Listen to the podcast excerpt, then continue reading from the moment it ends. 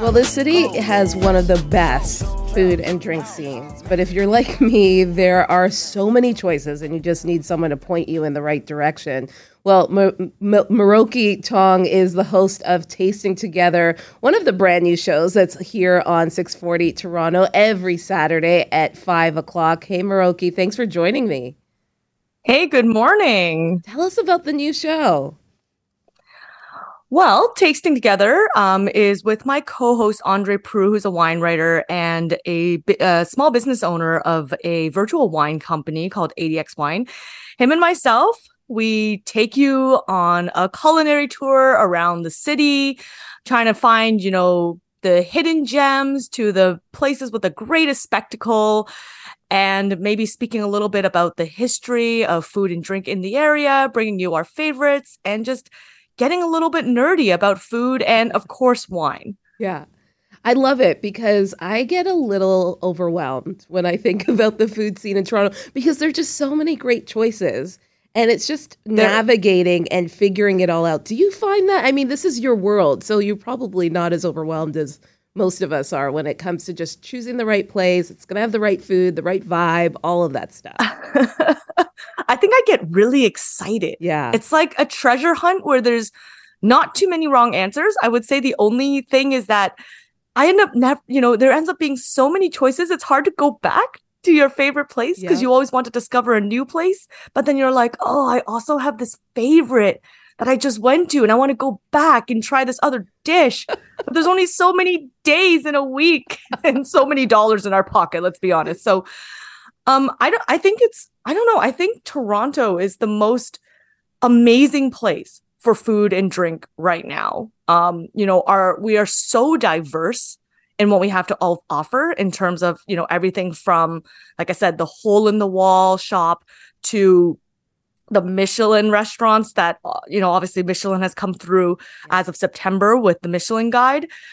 And and we have such an amazing diversity in terms of cultures as well. Um, you know, everything from you know Chinese food, Vietnamese food, Indian, um, you know, French, and I, I just.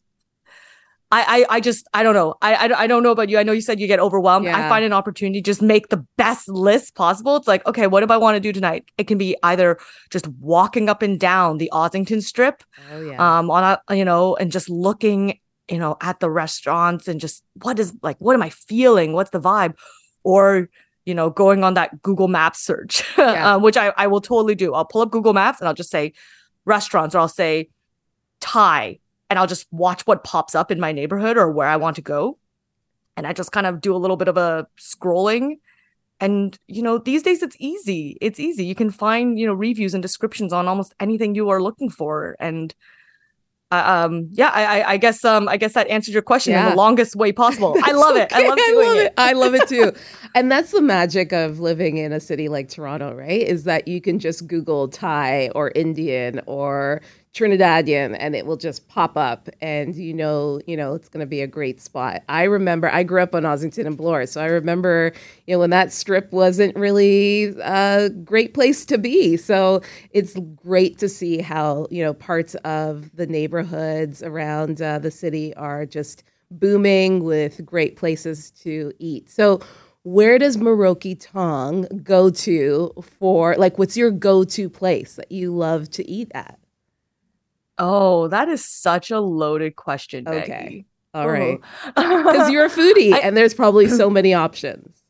I am a foodie and there's so many options. And I maybe what I'll do is I'll talk about a food I don't eat super often. So okay. I'm not a huge pasta eater. Um, one of the reasons why is I'm I'm gluten intolerant. But when I do, and you know, when I'm willing to take the digestive enzyme and go on yeah. a little bit of a binge, there's a place on uh, Davenport and Christie, oh, so yeah. closer to Midtown. Yeah. It's it looks it's a really small place. It's called Annabelle's Pasta Bar. Very small. It has two floors. It's hard to get a seat. I will fully admit. Okay. But I will go and brave it, or I'll call, or I'll just sit at the bar, which is awesome because that's when you get a chance to see all the chefs in action. Yep. Um, because they actually just work. The kitchen's right there. They make amazing handmade pasta, and they change the menu every single day. Not a joke. They change their pasta menu every single day. They do three plates. Um, just incredible pasta. And I've had, uh, you know, I like I've had pasta in Italy. Okay. Yeah. Yeah. so, so this is just So really the bar is pretty high. pasta. The bar is pretty high. The bar, Yeah. bar's pretty high. Yeah. They make delicious pasta and they make incredible cocktails. They made this martini, and I, I love my martinis, but they did one that was um olive oil washed. Oh. So there was just yeah, and it was just a little bit more rounded and, and an interesting mouthfeel. I remember going back a second time and remember I said I don't like trying things more than once. Yeah. And I saw it on the menu and I went, I'm gonna order something else. And then I ordered, and then I ordered something else and I sat there all night and I'm like, no, no, no. I really just want to go back to this olive oil martini. And I ended up ordering that. Now I don't think that's on the menu anymore, but maybe if enough people come in and ask for it, they'll bring it back. Yeah. What are some tips that you have, Miroki, as you know, we're heading into the we are in the holiday season, um, of just how to make uh, a good environment for, you know, if you're going over to a party or you're hosting a party. uh, What are some things that you do, um, you know, being a foodie to make sure that everybody really enjoys their time at a, a holiday party and that it will be up there as, you know, in the history books as being a great holiday party? Oh, it's so fascinating. Um, on I know Andre and I have spoken to this at length because you know this year we've said it's probably the first year a lot of us has felt things have truly felt a little bit more like the before times Yes. in terms of being able to get back out, gather, Yep. you know, um, a lot more people are able to travel and it there's like this excitement in the air for the holidays in a way that we've probably you know I've been starving for for the last 2 to 3 years Yeah. and um and and I think like there's also but there's a little bit of I think um I don't I don't know if discomfort is the way to say it, but I think maybe a bit of uncertainty Hmm. about how you know how do we go back? Like do we do we do we hug everyone again with the full gusto? Do we want a large gathering? Um i always try and just I, I i love assessing everyone's comfort levels before holding a gathering just so that everyone under you know knows what they might be getting themselves into um i'm an introvert so sometimes walking into a party that's very very loud and big without a little bit of context makes me a little bit nervous Me too. um, just because my my inner introvert will Yep. just suddenly like pop out and I'll be like, "Ooh, I'm gonna hide in a corner now." so I like pe- telling people, you know, what the party size is. I think that matters, and maybe just for a lot of people's comfort levels right now, it might be something that matters to them a lot. Um, I, I, you know, there always should be something pouring. Um, I also always make sure these days there's, you know, uh, when it comes to diversity of food, includes, you know, maybe having plant based options Mm. for people um and and when i say plant-based options not just some veggie sticks okay guys Yeah. like there is such an incredible array of of plant-based cuisine out there now um you know for anyone who is a vegetarian or vegan i also have non-alcoholic options Yeah. available these days and I, I think that's usually the best way. Always have some food and drink ready, people to nosh. I think that's usually an easy way for people to have a conversation starter.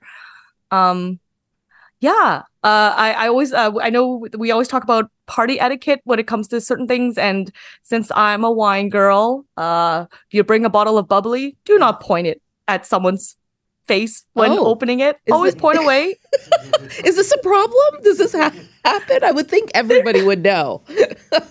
There's too many memes out there, like Oh and and, my. vid- and funny videos, quote unquote funny videos of accidents gone wrong. Um, Oh and there my. there was a situation. There's been a few situations where I think like famous people or athletes have popped bubbly when they're on the podium or celebrating and and actually nailed themselves God. in the eye. So yeah, big no. yeah, that that if you bring champagne to a party, folks, um, that cork comes off at 60 miles an hour.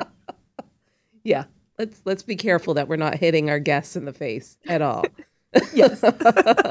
this is so fun. Thank you so much, Miroki, for joining us today. No, thank you, Maggie. It was such a pleasure.